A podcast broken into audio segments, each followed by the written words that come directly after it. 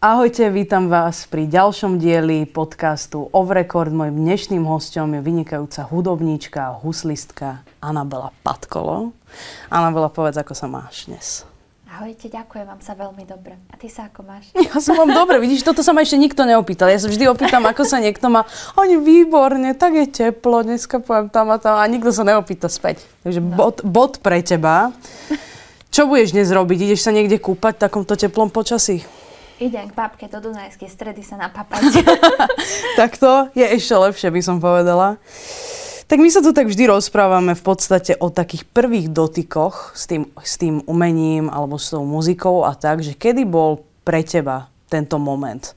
Že kedy si ty zacítila taký prvý dotyk s hudbou?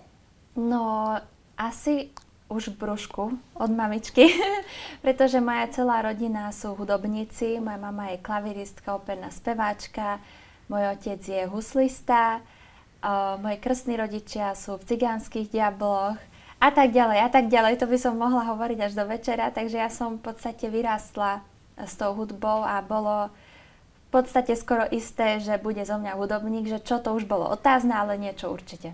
A pamätáš si taký prvý moment, kedy si chytila husle do ruky? Alebo čo bolo takéto prvé ten spev? Lebo ty si aj výborná speváčka.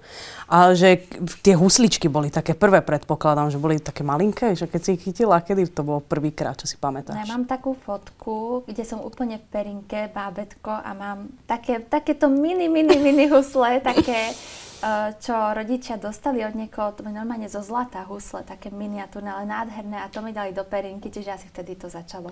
Tam to už bolo isté, že si ťa tie husle tak chytili? Asi áno. A keďže tvoj otec je huslista, takže on bol asi ten prvý, čo ťa začal nejak tak učiť, alebo si potom išla na umeleckú školu. Koľko si mala rokov vtedy? Toto si úplne nepamätám, že či on so mnou začal, mm-hmm. ale chodila som takto aj na takú predprípravku do hudobnej školy Takže, no ale na začiatku ma to až tak nebavilo, pretože som sa schovávala vraj pod stôl. Teda bavilo ma to, ale necvičiť. Hej. Takže k tomu som sa trošku dostávala, ale áno, potom už si pamätám, keď som bola tak 7-8 ročná, vtedy už začal otec so mnou cvičiť a tak. A chodila som potom po rôznych profesoroch, po kurzoch a takto som až doteraz zostalo. Ty si, ja si pamätám, že, pretože to je sranda, my sme s Anabelou boli teda spolužiačky na konzervatóriu a ja si pamätám, že ty si strašne veľa, že aj, že to je na tej klasickej hudbe to, že tí ľudia musia strašne dlho cvičiť. Že, ty si, že koľko trvá takéto cvičenie, že si čak... Lebo vieš, čo si poviem, že keď sú tie deti malé, samozrejme, že sa im nechce cvičiť, lebo to je také, že chcem sa ísť hrať a tak, že keď si bola ta, taká malá, že aké pre teba bolo toto cvičenie, rodičia s tebou asi, ale ako to bolo, aké to bolo vydržať to? Tak áno, rodičia so mnou cvičili. Ono, to cvičenie samé o sebe nie je možno také. On to tak aj v podstate rýchlo prejde. Len možno tie očakávania sú také horšie, tie stresy a takéto veci. Ale ako, toto som nejak veľmi neriešila nikdy.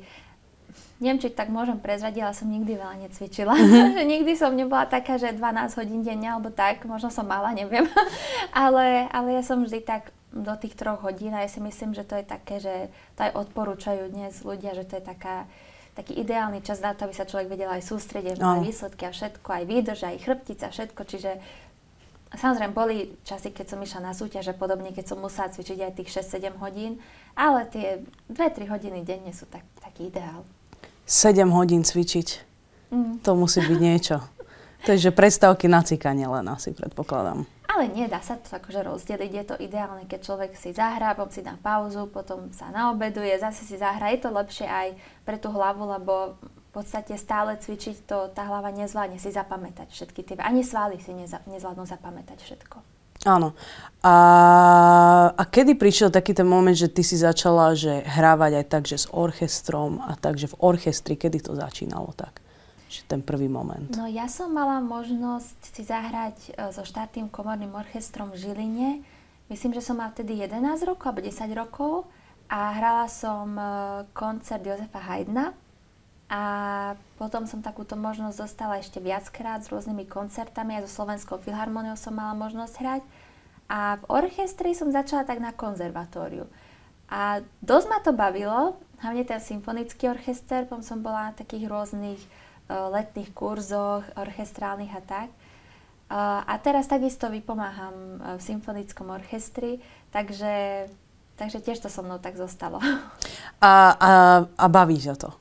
Stále ťa to baví. Že, že to bolo také, že, lebo človek si niekedy tak dlhšie hľadá ten svoj nástroj a tak, že, že poznám ľudí, čo hrali napríklad roky na klavír a prešli na niečo úplne iné a zistí, že aha, toto je to. Že tie husle pre teba boli od prvého momentu také, že toto je ono. Áno, bola kríza, nehovorím, že nebola, ale, ale tá kríza prešla. Myslím, že je to také, že ešte ma to tak utvrdilo v tom, že áno, má to význam, toto chcem robiť. Ty si pochodila aj zahraničie z hrou na husle. Kde všade si bola? Čo všetko si zažila? Na čo si tak spomínaš? Tak naposledy som bola v Miláne, kde som mala koncert. E, krásne mesto, nádherné. Hrozne veľa ľudí. Mm-hmm. Hrozne teplo bolo, ale napriek tomu to bol krásny zážitok. Teraz najbliž sa chystám na Cyprus. Eh, často chodím do Švajčiarska, eh, do Rakúska, do Nemecka. Bola som aj v Amerike, keď som mala tak 12 rokov na takom kratšom turné. Takže, takže tak. Ako k tomu to prišlo, k tomu turné americkom? Že ako to bolo? Lebo o tom sme sa mi nikdy nerozprávali, takže aj mňa to zaujíma. Úplnou náhodou eh, na konzervatóriu, ja som bola mimoriadný študent od takých 12 rokov akurát tam bol taký konkurs, že sa vyberali ľudia uh, na, na práve na takéto turné, že vlastne sme tam boli 14 dní dokopy a mali sme 11 koncertov vždy, každý deň v inom meste. No a nakoniec vybrali mňa a ešte štyroch operných spevákov a tým, že mama je korepetitorka na konzervatóriu, čiže to bolo vhod, že mohla so mnou ísť, že no. mohla so mnou hrať, neviem, či by ma pustila, keby som mala ísť úplne sama. A takto sme vlastne pochodili tie mesta v Amerike od, od Marylandu, eh, Washingtonu DC až po Filadelfiu. A ako si na to spomínaš, na tieto mesta? Tak ty si mala 12 rokov vtedy? Áno, čiže veľmi si nespomínam, mm-hmm. veľmi si nepamätám, ale uh, bolo to únavné dosť tým, že sme cestovali veľa a oni boli akože strašne milí, tí Američania, oni nám chceli všetko ukázať, všetky pamiatky a tak, lenže keď je človek taký unavenejší a celý deň po pamiatkách večer má koncert, to také, že no, hovorím, veľa si z toho nepamätám, ale čo si pamätám, tak uh, ten Washington DC a tá Philadelphia sa mi najviac páčila. A keď si na to tak spomenie, že, pretože ja keď som mala 12 rokov, tak to som sa ešte tak, dá sa povedať, že, že hrávala a tak, že, že to nebolo také, že by som išlo, že koncertovať. To si ani neviem predstaviť, že ako si ty vnímala v tej dobe tú hru na husle, že bola to pre teba skôr taká, že hra, alebo to bola také, že, že si cítila zodpovednosť a nejaký pocit tej práce v tom? Myslím, že oboje. Myslím, že oboje. Zase nejaká zodpovednosť tam e, vždy bola. Možno tak viac začalo, keď som mala no, tých 13 rokov, že tá zodpovednosť tým vekom rástla. Uh, ale mňa to bavilo. Bavilo ma to pódium a hlavne bavilo ma, keď sa mi podaril koncert. Podľa mňa nič nie je lepšie, keď sa niekomu podarí koncert a nielen ten pocit, že čo má človek sám zo seba, ale čo má z toho publika. Že keď sa to publiku páči, keď za ním potom chodia, že sa im to strašne páči, že s tým zlepšili deň, tak podľa mňa od toho nič lepšie nie je. Ono si myslím, že musí byť ale strašný tlak pre to dieťa to, že teraz musí sa postaviť na to pódium. Áno, že, že to, to je fajn, že si to brala tak ako nejakú hru, ale že také tie očakávania aj zo strany možno, že rodiny alebo pedagóga, pretože v podstate 12-ročné dieťa čo, tak sa môže hocičo v podstate stať, že si myslím, že tie die- deti na seba musia mať naozaj že obrovský tlak, pretože však s klasickou hudbou sa začína strašne skoro. Uh-huh. A že, že ako si toto vnímala, že cítila si takýto veľký tlak v tom a ako si sa možno s tým vysporiadavala? No, toto je taká téma, o čom sa teraz začína trochu viac hovoriť, tieto stresy a podobne. A myslím si, že v klasickej hudbe je to, je to extrémne a vôbec sa o tom nehovorí. A začal som sa zaoberať touto témou, keď tieto stresy na mňa tak viac doláhli, mm-hmm. že aj so zdravotnými problémami. A nejak som sa z toho vymotala. Podarilo sa mi to, samozrejme ešte stále bojujem s takým, že niekedy, keď hrám z ničoho, nič mi príde také, že čo keď sa pomýlim alebo niečo, mm-hmm. tak si musím akože veriť, o nič nejde, viem to, nie je problém, čiže také aj to sebavedomie, že na tom treba no. pracovať. Ale uh, snažím sa teraz napísať takú knihu, ona v podstate už je uh, dopísaná, veci, ktoré vám nikto nepovie, nielen pre hudobníkov, taký je názov, mm-hmm. ale som sa tak zasekla trochu, pretože sú ešte nejaké veci, o ktorých potrebujem porozmýšľať, aby, aby keď náhodou vydám tú knihu, tak aby, aby naozaj tam bolo všetko tak, ako chcem. Uh, takže um, toto je problém určite, tento nátlak. A o čom bude tá kniha? Čo sa tam bude rozoberať? Možno nejaké konkrétne veci pre možno budúcich čitateľov, ktorí no, to dnes pozerajú? Jedna z tém je určite aj stres a vyrovnávanie sa so stresom, e, také zdravé sebavedomie, potom e, time management, mm-hmm. čo je téma, o ktorej máme milión kníh teraz v knihkupectvách, ale nie je nikde time management pre hudobníkov. E, pre hudobníkov, ktorí sú naozaj, že nemajú aj iné veci okrem mm-hmm. toho, lebo veľakrát majú, že firmy a tak a popri tom majú ako hobby, ano. že robia hudbu.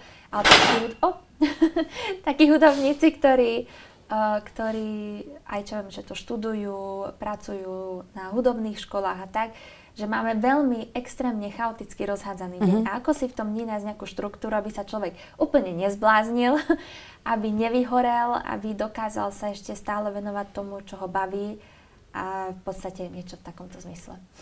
Ono mne vždy sa strašne páčilo, keď napríklad teraz, ako si hrala, ako som bola na tom koncerte vo Filharmonii, že teraz keď akože ten človek vyjde, že ten orchester sa postaví a že je to také... Ono, tá klasická hudba má strašný taký, akože, strašnú takú vážnosť, má to také, že aj nad tými ostatnými žánrami, aj keď hovorím, že každý žáner je vynikajúci a každý v ňom o, musí byť čo najlepší a tak, že, že každý má to svoje v ňom.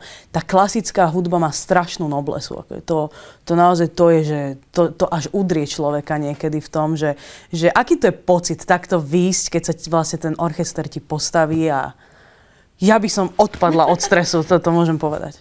Teraz ako to hovoríš, ja som sa nad týmto nikdy aj nezamyslela, že, že sa vlastne všetci postavia. No. Ten, naozaj človek je v takom uh, možno sústredení, lomeno v strese a všetko to ostatné, že toto som si nikdy nevšimla. Nie, takže už sa začnem no. asi všímať.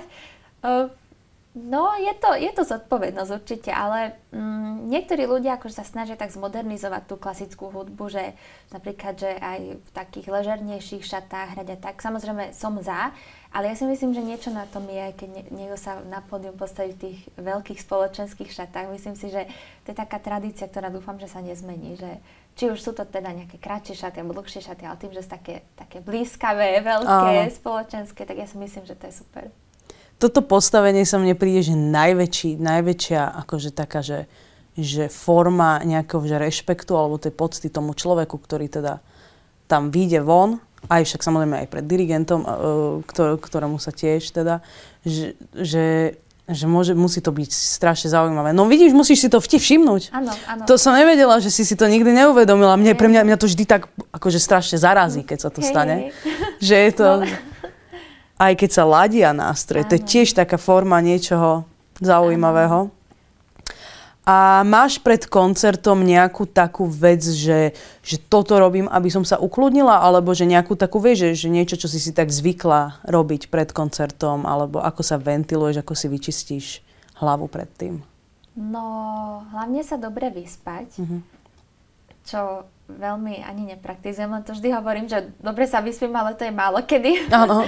ale tak snažím sa tak sa dať nejak dokopy, že dať si masku na tvár, mm-hmm. také tie ukludňovacie veci. Áno. Možno si pozrieť aj niečo v telke, že skôr to tak nevnímať, že idem teraz hrať, idem na koncert, lebo v podstate ten, ten deň už človek nič neurobí. Áno. Nič už nenacvičím. Čo som nenacvičila predtým, tak bohužiaľ. Mm, no a snažím sa hlavne pred koncertom aj sa rozprávať s ľuďmi že aby to nebolo také, niektorí sa takí, že sa zamknú a že len tichosti a tak, ale mňa to ešte viac uh, môže znervozniť. Čiže ja som taká, že porozprávať sa s niekým, kto je tam najbližšie, posrandovať a ísť tak, že a už idem hrať, super, tak idem na pódium. A s kým takým významným, kto by si chcela tak vy, vypichnúť, si tak hrala, že, že tak, takýmto spôsobom, že? No, s jedným významným dirigentom mm-hmm. som mala možnosť uh, v takom orchestri, to bol taký projekt, že side by side, že mm-hmm. sme mhm. si mohli uh, sadnúť uh, s jedným zahraničným skvelým orchestrom, že vlastne po jednej strane boli ľudia z toho orchestra a po druhej strane sa boli my, ktorí sme ako boli vybraní a bol to Semion Bičko, mhm. výborný mm-hmm. dirigent, takže byť v takom, že v, jednom, uh, v jednom z tých najlepších orchestrov to, bolo, to bol obrovský zážitok naozaj.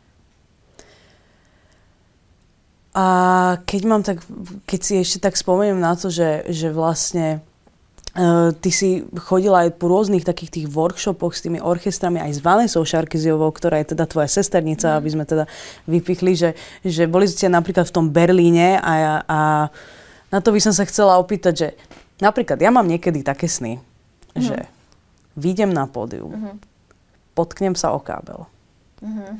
spadnem. Mm to sú také akože, Vanessa mi tiež rôzne akože vtipné veci rozprávala, čo sa diali aj na rôznych workshopoch. Tak spomínaš si ty na niečo také akože vtipné, čo sa vám udialo? Čo sa nám Taký udialo? zážitok. Hmm, teraz, teraz si tak nespomeniem, ale určite, určite sa nám stávali veci.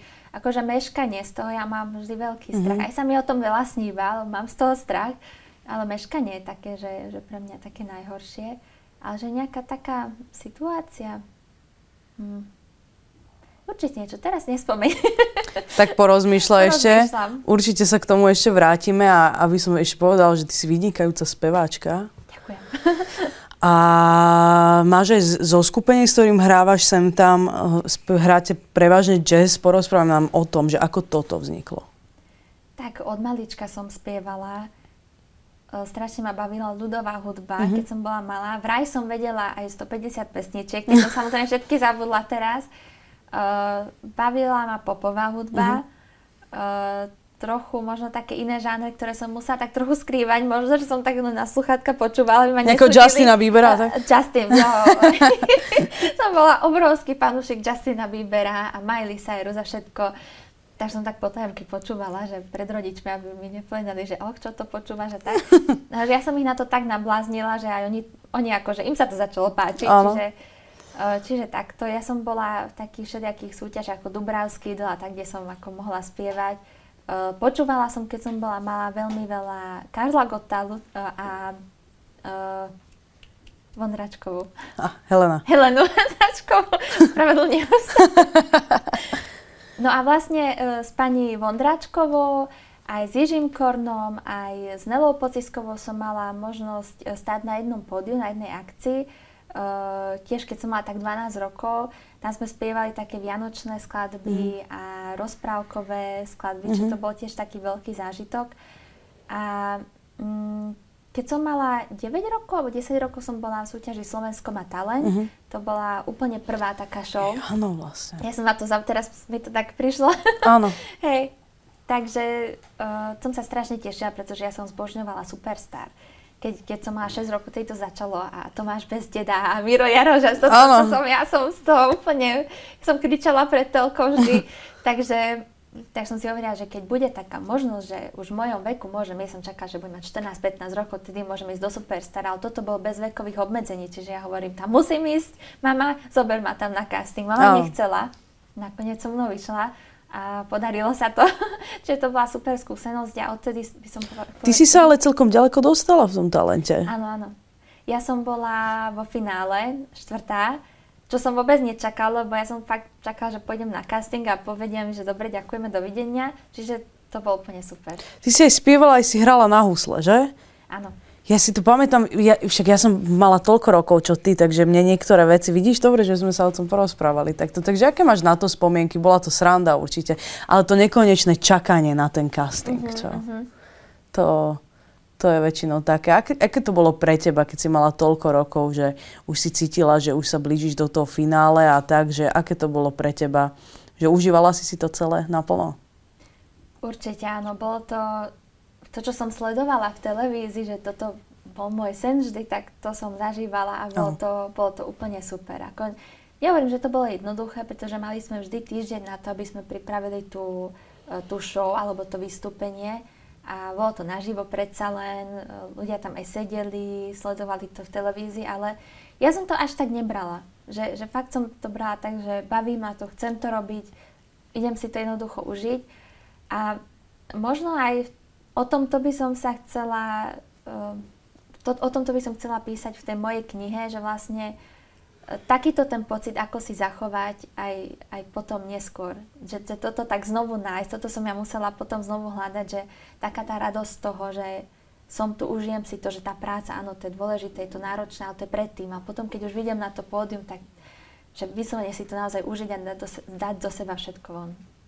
Kto bol vtedy v porote v tomto talente? Palo Habera, Adela Banášová a ešte niekto.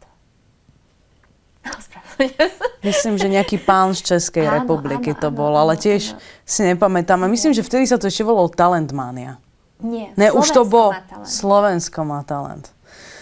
No a teba viem, že strašne baví korejská hudba. Mm-hmm čo je tvoja špecialita. Ty si uh-huh. sa mhm. ešte aj trošku naučila aj po korejsky. Uh-huh. Povedz nám o tom, že ako k tomuto prišlo, lebo teraz je to veľký boom svetový, tá korejská celá akože kultúra a tak, že ako si k tomuto ty prišla, lebo viem, že ty si o tom rozprával v dobe, dobre, teraz to je populárne, uh-huh. ale ty si o tom rozprával v dobe, kedy ja som o tom absolútne nestušila. Ako to bolo v celé? No to bolo, keď som e, nastúpila na konzervatórium, čiže som mala 15-16 rokov a na Vianoce som tak prepínala z úplnej nudy televízor a keď sme mali taký balíček programov, mali sme 300 programov, ale nikdy som, som samozrejme nedostala k nejakému 300 programu, tak som prepínala, prepínala a zrazu jedna obrovská show, ja poviem, čo to je? Korea, nejaká stanica Koreje a úžasná show tanečná, speváci, niekoľko skupín a všetci spievali úžasne, spievali naživo s tými choreografiami, mali úžasné kostýmy, všetko. Som sa do toho samozrejme zbláznila, som to vyhľadala na internete a no, to až doteraz so mnou tiež zostalo takto. A veľmi ma to inšpiruje, naozaj. Uh, strašne veľa som sa od nich naučila, ako som ich sledovala, hlavne ako od spevákov, aj tú pracovitosť a majú hrozne kvalitnú hudbu. Čo sa ti na nich najviac páči, aj čo sa týka tých tradícií a rôznych vecí, ktoré sú pre nich majú skvelý humor. Veľmi mm-hmm. sa mi páči humor.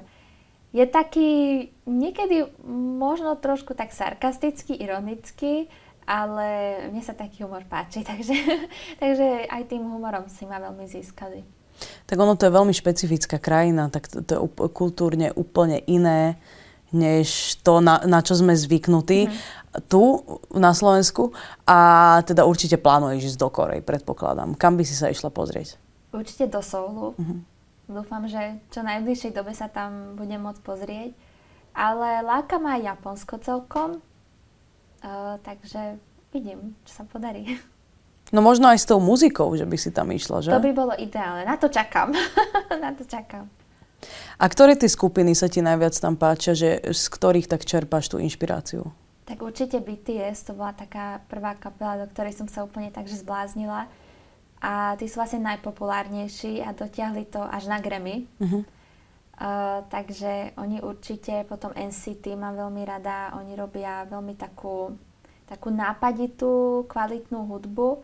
Od nich sa veľmi veľa inšpirujem aj spevácky. 80s, The Boys, Mamamoo, Red Velvet, ich strašne veľa. To sú také, také moje úplne najobľúbenejšie. Teraz som si spomenula, ty máš vlastne aj uh, s tvojou mamou Aniko Patkolo a s Romanom Patkolom ste natočili pár videí, že, že plánujete aj v tomto. Roman Patkolo je vynikajúci kontrabasista svetovej úrovne, že povedz nám o tejto spolupráci niečo. No, tak uh, Roman je naozaj výborný kontrabasista a dlhšie sme tak rozmýšľali, že by sme určite mohli spolu niečo nahrať, ale musím povedať, že boli sme takí, že, že bojíme sa, že či sme dostatočne dobrí, že môžeme si s ním zahrať uh-huh. tak, tak sme naozaj uh, cvičili.